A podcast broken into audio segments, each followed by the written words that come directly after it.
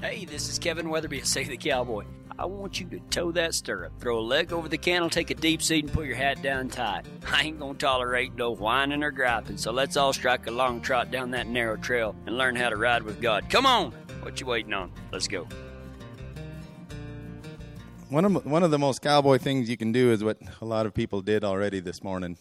Uh, I witnessed it. I participated in, in it this morning, and and it and it's a common thing that we do. But but I think sometimes it it it becomes routine instead of what instead of what uh, the the full meaning of it is, and that and that's a handshake. And the handshake in, in the cowboy world has, has always been important because it was the the signature on a contract. A lot of the old time cowboys couldn't write; they were illiterate. Um, they weren't they weren't dumb. They were they just had never learned to read and write, and they couldn't write. So instead of writing out a contract uh, and signing it, they had a verbal contract, and then they signed it with a handshake. And and it's always one of those things where my dad taught me young that when you shake a man's hand, you shake it firmly and you look him in the eye. And of course, my dad always tried to break my hand, so that that wasn't real cool. But uh, you know, he tried to do the same thing with my son and make sure that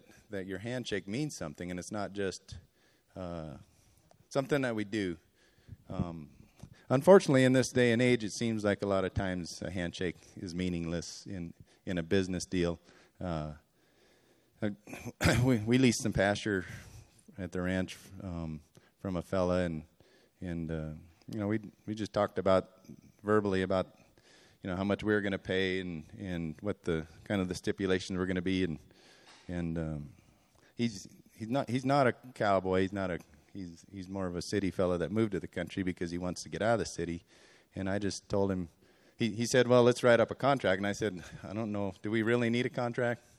I mean it's not it's not that big of a place. This you know, I'm going to do what I said I'm going to do. And if you do what you said you're going to do, we'll be fine. We'll just shake hands on it. And he said, That's cool. He said, I really like that.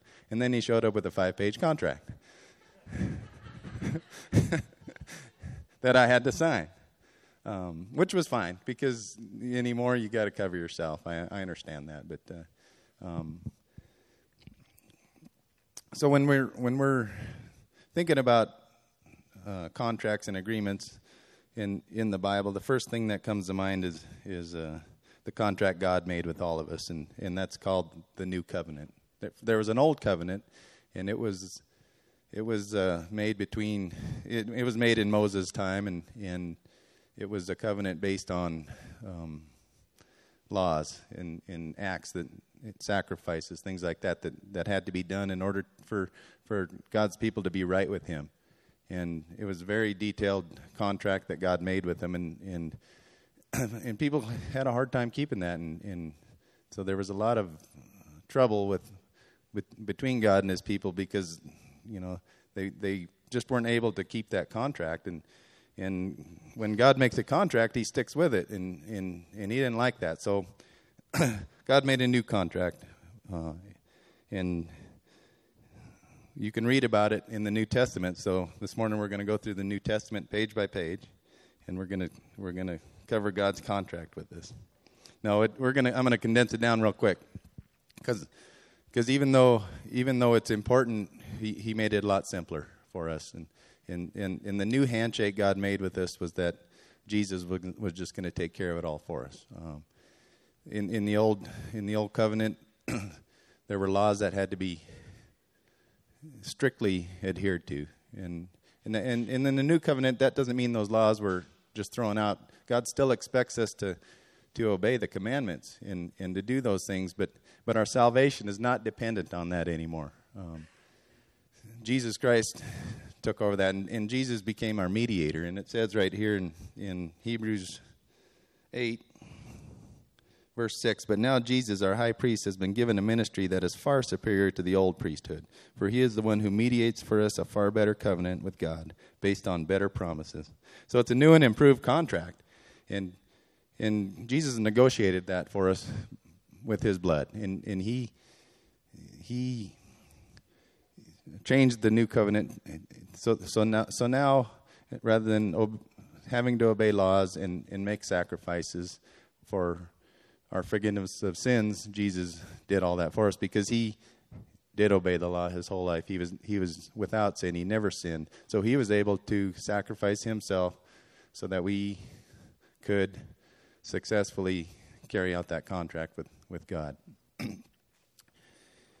the new contract was included all the people, not just the Jews and, and the chosen people of, of Israel. It includes everyone, Gentiles, all of us. Okay, so we're all we're all part of that contract. And, and instead of writing it uh, down, he, he wrote it on our heart. Okay? The new covenant says the, the new laws are written in our heart. And so a lot of people have hardened their heart against that.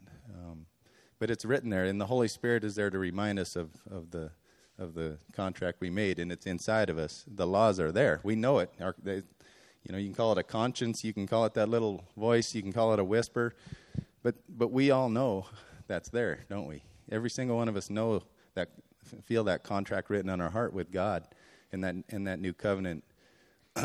Unfortunately, a lot of times, me included, we we don't adhere to that handshake that we had with God, and we you know, we fall, and, and that's what that's where sin comes in, and sin kind of is a little is a breach of that contract. Um, and so, fortunately, Jesus took care of that for us, and, and we're able to be redeemed with God despite our sin. Um, but that doesn't mean that we can just um, kind of nonchalantly forget about that handshake that we have. We have to remember that each day, and and you know, I wonder what it would be like if we if we wrote a contract to God and had to adhere to it. you know, how long would that contract be? I bet it wouldn't be five pages because because we have a hard time adhering to just a few things. So, um, but I'd like for you to think about that this week. Is if if you did write a contract out with God and and shook hands on it, which means it's binding, what would it look like? You know how. And, and, and how long would we, we be able to keep that? Because um, that's what God wants for us. He wants us to keep the promises uh, that well he's going to keep his promises because he he never lies, and, and, and he said it's in the it's in the good book. He said this will, will be binding forever, um, this new covenant. So it's there. The, the contract is written, the handshake is done. We just need to keep up our end of the deal. So hopefully this week we can all work a little bit on that, and, and I pray for that for each and every one of you. Let's pray. Lord, thank you so much for this morning and this cold weather just makes us feel alive, and we appreciate you in the in the moisture. Thank you for bringing us together to listen to your word, and and uh, thank you so much for all the the people who've stepped out in in ministry and have taken the next step in, in trying to lead and trying to do your work and trying to keep that contract that you made with us, Lord. Uh, we pray that we can have the courage and the the strength to keep up our end of the deal and and and affirm that handshake that you've made with us. Thank you for George and Kevin and all those that, that lead in ministry. I ask that you bless them and their lives and their families and all that they do. I ask that you bless this ministry and, and lead us down your path, Lord. In Jesus' name we pray. Amen. You, you want you coming up or George? Okay. Good morning, everybody. Whew. I told a couple of people today that we're going to have to really grow this ministry and go on the road. You know, about October 1st, go back to Texas. You know, about May 15th, come back here, maybe June 15th. Not really.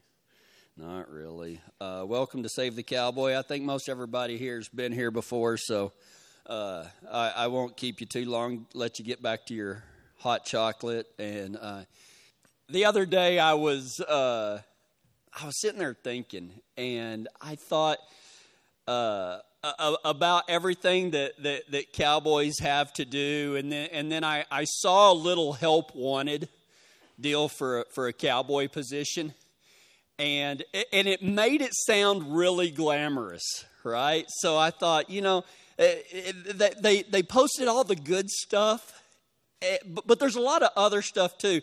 So I thought what would it what would an honest, authentic, help wanted job description be for a cowboy? So I wrote one. We'll be here for about 45 minutes while I read this. Entry level cowboy needed. A great opportunity for a cowboy knowledgeable in engineering, plumbing, veterinary science, soil conservation, fence building, horse training, mechanicking, feedlot management, self starting, roping, animal husbandry, windmilling, ground maintenance, handyman, road grading, farming, gardening, cement pouring, tractor driving, backhoe operating, carpentering, teaching, apprenticing, accounting, economics, advanced duct taping.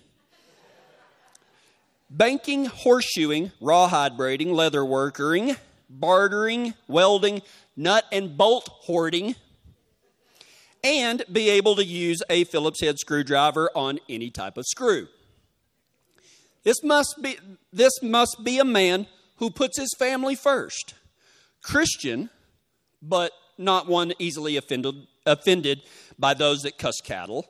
Be able to find the only can of WD 40 on the ranch and take ranch owners' friends hunting. That means find the animal, field dress it, skin and quarter it, but no personal hunting allowed. Must be willing to work 80 to 100 hours a week. This includes the day shift, night shift, stick shift, cold shift, and hot shift. And have a four year degree or kindergarten graduation certificate with experience. All of this can be yours for $1,200 a month. Must be a top hand that doesn't toot his own horn and be able to win the WRCA Ranch Saddle Bronc competition every year. Must have his own working dogs but provide his own dog food. Has to train the ranch owner's dogs and be willing to accept all blame for said owner's blue heeler that runs cattle through the fence. Ranch owners reserve the right to take credit for all your good ideas and blame you for all of their bad ones. Benefits include small one bedroom house with one bathroom. House has heating in the summer and cooling in the winter. The refrigerator works great. It freezes stuff on the top shelf and thaws stuff on the bottom shelf. The freezer works great if you de ice it twice a day, and, ha- and it even has enough room for two packages of hamburger meat and one Fudgsicle. Truck will be provided and runs great once you jump it off in the morning and air up the tires. The 1952 20 foot bumper pull stock trailer fits 23 cows easily and pulls great as long as you're turning left. You can have two personal horses on the ranch, but we won't provide the feed, and you have to ride our Appaloosa Paint Mare rescue horses for cow work and provide your own halters and tack. One week paid vacation after five years of employment can't be taken during shipping season, doctoring season, calving season, breeding season, rainy season, dry season, planting season, or haying season. Other vacation times that are not available include spring, summer, winter, and fall. You get Christmas and Thanksgiving off after you finish your work. Can of popcorn given for Christmas every year after a ranch owner gets his from the bank. Expected delivery of February. Bonus will be given every year unless the ranch has to fill a truck up with gas. Sick time is available as long as you have the receipt for your casket turned in two weeks in advance. Medical insurance consists of a first aid kit that has duct tape, electrical tape, bondo, and a red rag. Dental plan provided consists of the toothbrush that was only used twice by the previous ranch hand. If you've been looking for an exciting career opportunity, send your resume today. P.S. Those applicants who have kids and a wife that will work full time for free will be given higher consideration. That is really what a cowboy's job is, is really like.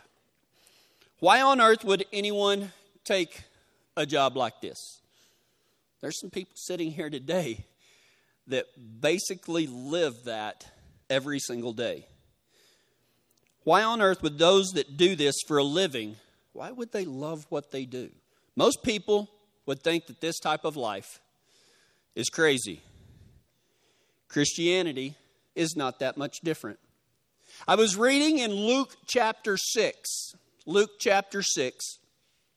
And this is the Sermon on the Plains. Now, most of you have heard the sermon on uh, heard of the Sermon on the Mount. Many of you have stood in that exact spot where Jesus talks to people. He says in, in Matthew, it says he goes up on the side of the hill and, and, he and he teaches, you know, from the side of this hill overlooking the Sea of Galilee. Well, in Luke chapter six, there's another sermon, but this isn't the Sermon on the Mount. It's the Sermon on the Plains, but it has a lot of the same stuff. Luke records a lot of the same stuff from this sermon that Matthew recorded from the Sermon on the Mount.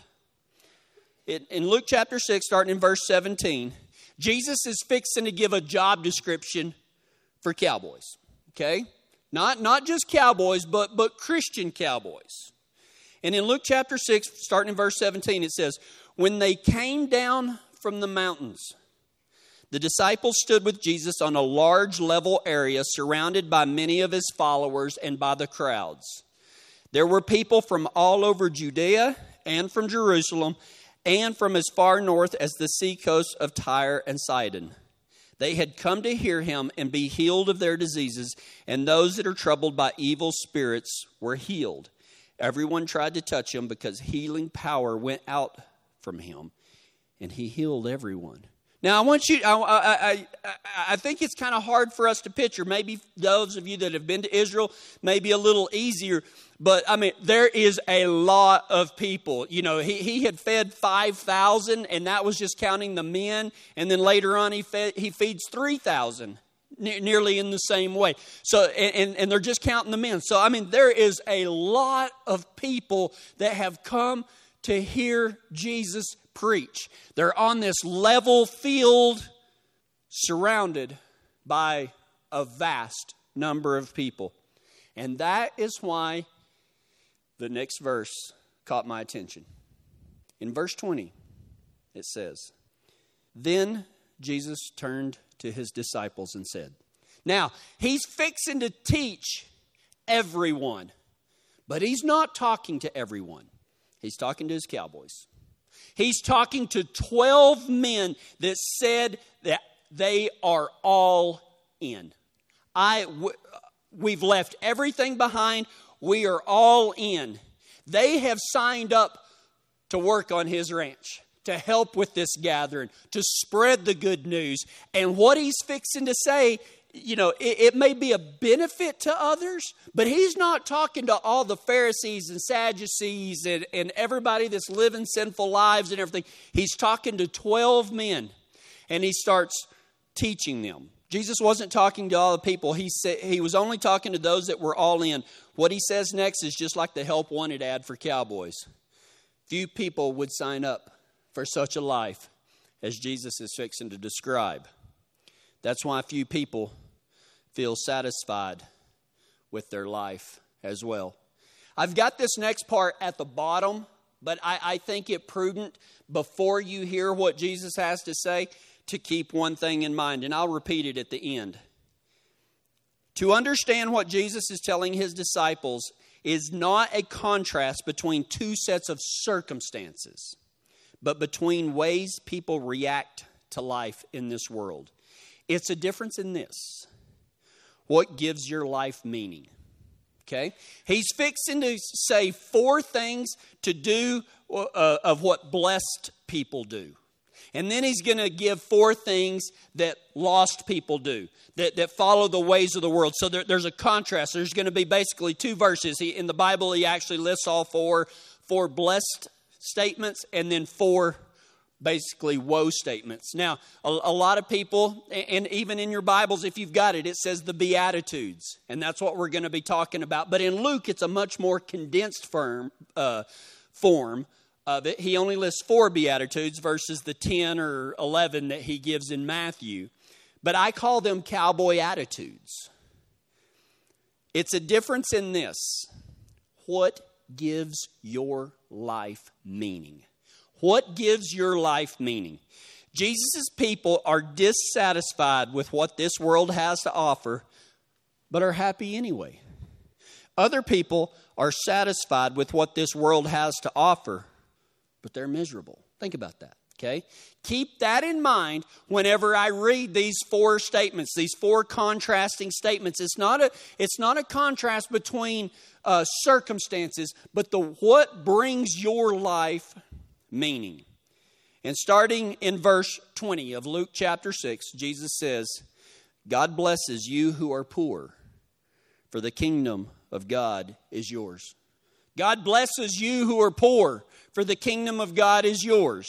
And then he contrasts that in verse 24 when he says, What sorrow awaits you who are rich, for you have your only happiness now. Now, is he saying that, that the only way to get into the kingdom of heaven is if you're poor? Well, it's not necessarily what is in your bank account, it's what brings your life meaning.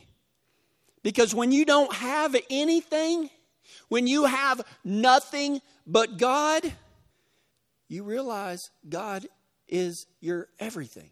I mean, when, when you don't have anything, and, and, and I think that very few of us in America understand that. If you want to really know what that life is like, talk to George afterwards. Let him tell you about some of the families in El Rosario about those that have to seriously depend upon God. You know, the, the, they have to rely, they don't know where their next meal is coming from. They, they don't just whip out their debit card and go to Walmart and buy a huge bag of, you know, a huge two basket full of groceries and put them in the cabinet. That they probably don't have any food in the house, and if there is food in the house, it's probably you know corn flour or, or something to make some type of bread or tortillas. When you don't have anything but God, you realize that God is all you need. The rich usually don't depend on God for everything. They depend upon money. And, and look, I, I, don't want this to be like I'm bashing us. I'm not talking about y'all, I'm talking about bashing us. But you know what? Just the fact that you are sitting here today makes you part of the wealthiest 1% in this entire world. What gives your life meaning? Who do you depend upon? And that's what Jesus is trying to say. He said, God blesses you who are poor, that, that, that know that Jesus is your everything, that you depend upon Jesus for everything. But what sorrow awaits you who are rich, for your only happiness is now. It's not having money that's the problem. It's the love of money, depending upon money, putting your faith in the stock market or putting your faith in, in, in your sales technique or, or putting your faith in your employment or, or you know, wh- whatever the case may be. When Jesus talks about being poor, he's talking about a total 100% dependence upon him. And in verse 21, he says, he talks about the second one God blesses you who are hungry now, for you will be satisfied. And he contrasts that in verse 25 when he said, What sorrow awaits you who are fat and prosperous now, for a time of awful hunger awaits you. Most of us eat our fill every single day. While we may sometimes be thankful for the food, none of us have probably cried over someone handing us a couple of hard biscuits because we haven't eaten in three days. Have you ever, and I'm not talking about it's your choice or, or something like that. I mean, have you ever truly been 100% without food? Nothing to eat. When you haven't eaten in three days, your priorities become vastly different really fast. And I think that it is no coincidence that Jesus said, I am the bread of life. Anyone who eats of me shall never be hungry. Think about that. God blesses you who are hungry now, for you will be satisfied. What sorrow awaits you who are fat and pro- prosperous now, for a time of awful hunger will await you. If I'm not that hungry for Jesus, then I'm missing out on the most important thing in life. See, that's why, that's why the Bible is hard for us to understand sometimes because most of us have never been without food. Honestly, I, I, have only been without food once in my entire life, and I was working for the prison system. And we, uh, we got paid once a month, and I had never had a job that you got paid on the first. And then, like any 20 year old, whenever you get paid on the first, you're out by the third because, you know, you just got a $1,500 check. Woohoo! You know? And by the 30th of the month, I had depleted everything. And I called my dad. I lived on the ranch uh, about, you know, half a mile from the big ranch house, lived in a little camper trailer. And I called him. I said, Hey, man, you got any ranch style beans? He said, Yeah, I got some. He said, You making burritos? I said, Yes, sir. I said, Well, I'll come over and get them. He said, I was fixing to go check some stuff. I'll bring them by. I was like, No, I'll come get them. He said, No, I'll bring them by. All right. So I'm sitting in my little camper reading. He comes walking in. and he's got a can of ranch style beans and he sets them on the counter. And he said, Well, what'd you do today? And I, I just worked, you know, and stuff like that. And he was sitting there, and he opens up the little refrigerator. You know, those that are in a little camper, he opens it up, and there's nothing in there. He looks over at me, and I'm just trying to, you know, be small and not say anything, and he shuts it. And he goes one foot to the right, and he opens up the cabinet, and there's not a single thing in there. And he turned to me and he said, Is this all you were going to eat? I said, Yes, sir. He said, You don't have any food whatsoever. I said, No, sir. He said, Don't you ever, ever, ever think that you can't come to me for food. Man, I, I nearly started crying. He said, No son of mine will ever go hungry as long as I have breath. He said, Come over. And I said, No, sir. I said, I got myself in this jam. I said, I, I, appreciate it. And, and, I, and I refused all help, but I, except for the ranch style beans. And I opened up that can of ranch style beans and ate it with a spoon. Now, some of you might have been in that type of predicament at one point in your life, but only one time in 23 years has that happened. But people in this world, they go through it all the time. They don't have anything. But like we said, man, God blesses you who are poor, for the kingdom of God is yours. When you realize that, that the only thing that you have is God, you realize that you have everything. God blesses you who are hungry now for that bread of life. Those that eat of it shall never be hungry again. What sorrow awaits you who are fat and prosperous, for a time of awful hunger awaits you. There's a biblical concept called fasting, okay? Fasting. And the Bible says that when you fast, you're to brush your teeth, comb your hair, dress up nice. Don't let anybody know you're fasting because in biblical times, whenever the Pharisees would fast to get closer to God, you know, they would, oh, I'm so hungry. You know, they'd let everybody know that they were fasting. Well, I've done it once in my life. Now, I didn't do the total fast where you go without, you know, any food, but I, I, there's another type of fast where you don't eat during daylight hours. And I did it for uh, uh, three or five days, I don't remember. And it's a lot harder than you think. You get up, but which I'm always up before the sun comes up, and I'd eat me a good breakfast, and then I wouldn't eat again until the sun went down. Do that for five days, and I guarantee you, every time your old belly starts to rumble, think about Jesus saying that I'm the bread of life. It'll bring you closer to God. And if you're looking for, for a, a situation that says, Man, I, am ready to grow, I, I, I want to experience God in my life, man, there's no more concrete way to do it. Then, then, then try fasting for about three days. Just, and I'm not talking about a total fast of going without food. I'm just talking, and you can drink water and everything. You'll drink a lot of water, I'm, I, I assure you. One Go one week without eating during daylight hours and see how much closer you grow towards God, and it will change your understanding of what Jesus meant when he said, I am the bread of life. The third thing that Jesus teaches his disciples, his cowboys, in this is he said, God blesses you who weep now, for in due time you will laugh. What sorrow awaits you who laugh now, for your laughing will turn to mourning and sorrow. Now, is, is, Jesus telling his disciples, hey man, wipe that smile off your face? You know, like your dad used to tell you whenever, you know, your mom would be getting on to you and you'd be trying not to giggle. I remember the first time I laughed when my mom beat my butt. Ooh, I didn't know she could hit that hard. It kind of up the, up the ante. God blesses you who weep. Now, he's not saying why, you know, walk around all mopey and don't do nothing but bawl and squall. That's not what he's saying, okay? This is what he means when he says, God blesses you who weep now, for in due time you will laugh, and what sorrow awaits you who laugh now, for your laughing will turn to mourning and sorrow. Does the effect of sin that sin plays out in your life and the world around you, does that make you cry? Or is that sinful life what brings a smile to your face? Think about that. You know, I, and, and I'm, I'm really guilty of this, okay? But, uh, you know, a lot of people don't change because they say, well, I, I know, you know, I, I, I'm a sinner and I'll never be perfect. And, and I know that Jesus died for my forgiveness and I know that he'll forgive me. Man, that should make you cry that our actions nailed Jesus to that cross. What effect does sin play in your life? Does, does, that, does that break your heart? The way this world operates?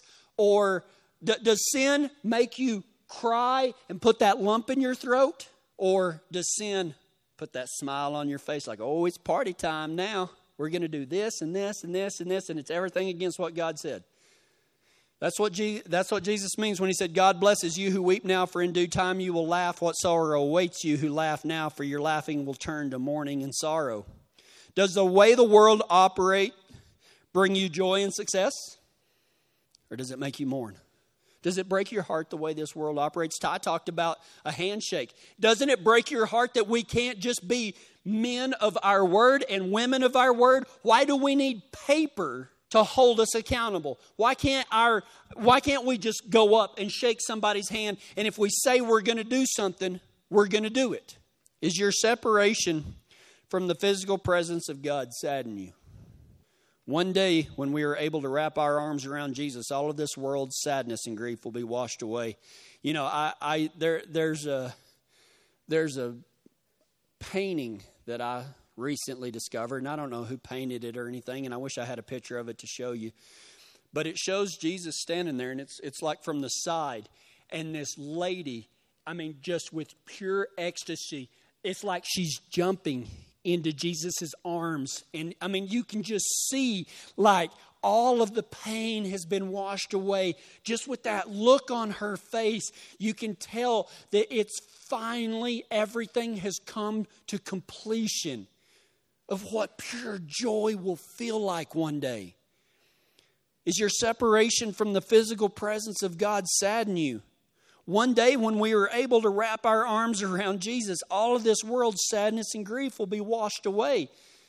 For those of us that follow Christ, that are saddened by the way that this world operates with its lies and its greed and, and all of that stuff that should break our hearts. But you know what? The, other people, man, if you're not all in with Jesus, man, you, you kind of like the way this world operates. You won't like the next one. Do you long for the presence of God in your life? I mean, the physical presence of God, not just coming to a church service.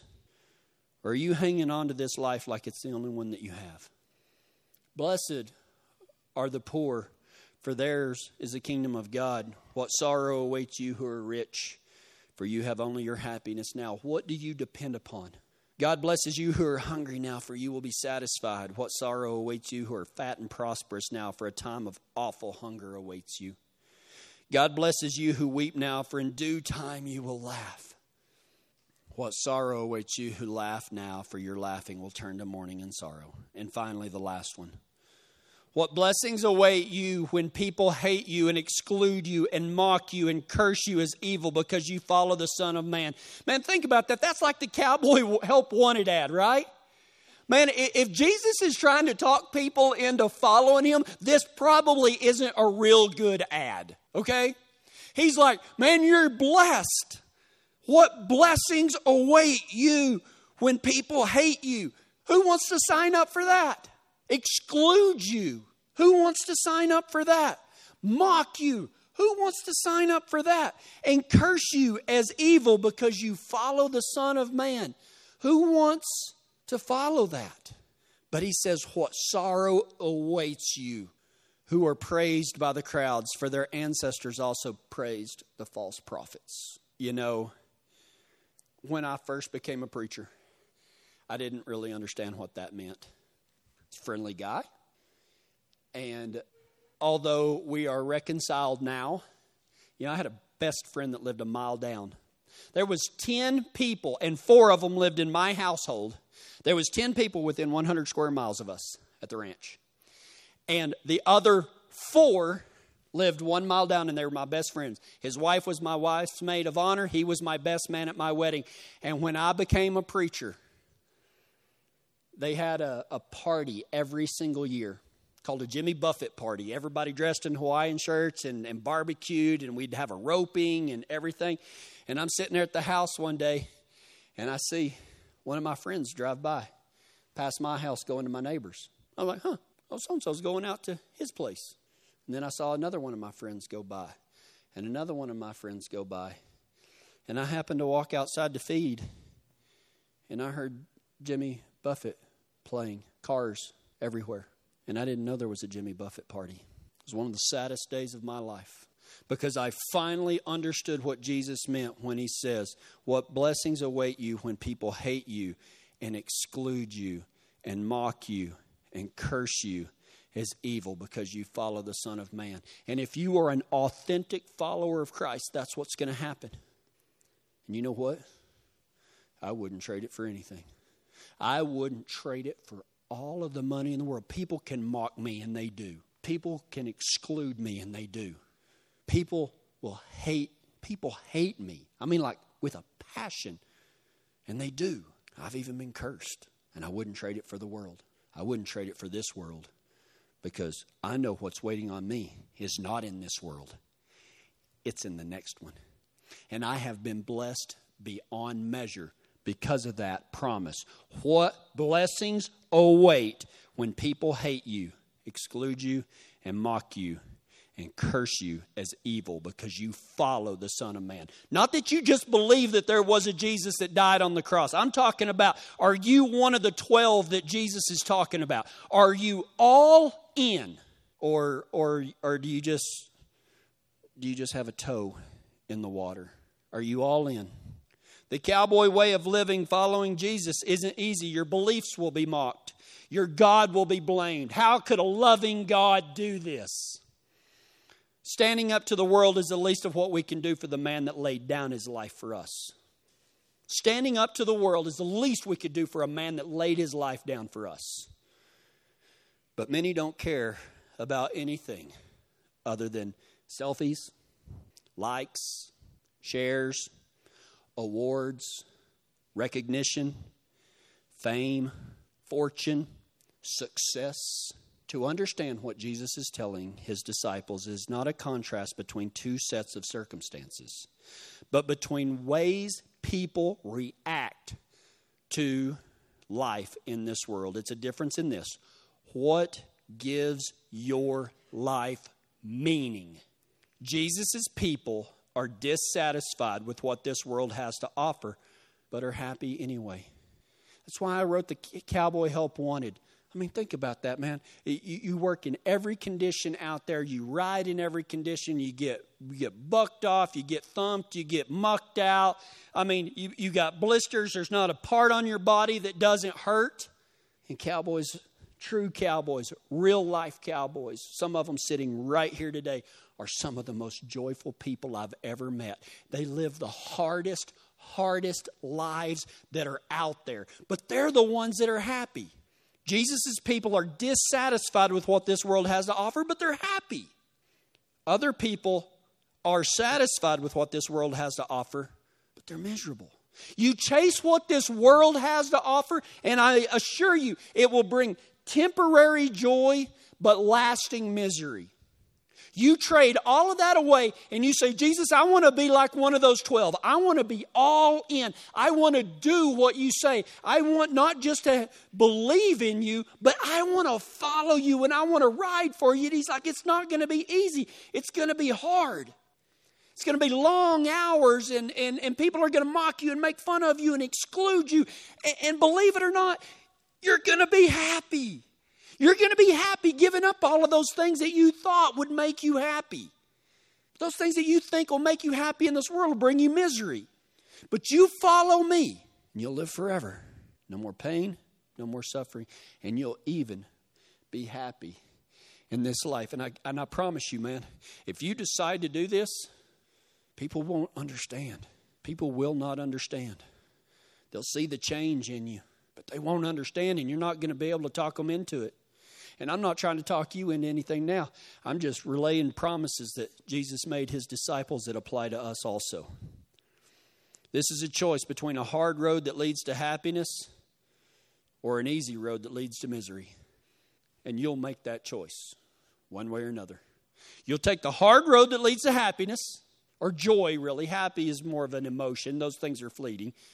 You, you can either take the hard road that leads to everlasting, eternal joy or you can take the easy road that's not going to do you anything but lead you to misery. Choose wisely.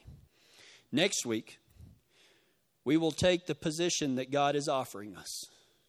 If you come back next week and, and, and I want you to pray about this, maybe you might even do some fasting this week to grow closer to God. But if you show up next week and you're still all in, or maybe you're deciding right now, I don't know if I want all in, I don't, I don't know if I believe that. It doesn't matter what you believe, it's a promise of God. But next week we will take the position that God has offered us on His ranch and see our job description and duties. Next week we'll dive deeper into what Jesus has to say to His disciples for part two of Cowboy Attitudes. Let's go to God in prayer. Father, we thank you for guiding us. We thank you for sending your Son to teach us. Guide us and be that narrow gate that opens to us and to you. God, we talk about the many about many of the joys you offer us, but you are the one we love the most. Help us to see you, trust you, and follow you. Jesus is the way, the truth, and the life. Let us finally realize today how much we need Jesus. And that means following him, actively following him, not just thinking about him every now and then. And it's in his name we pray. Amen.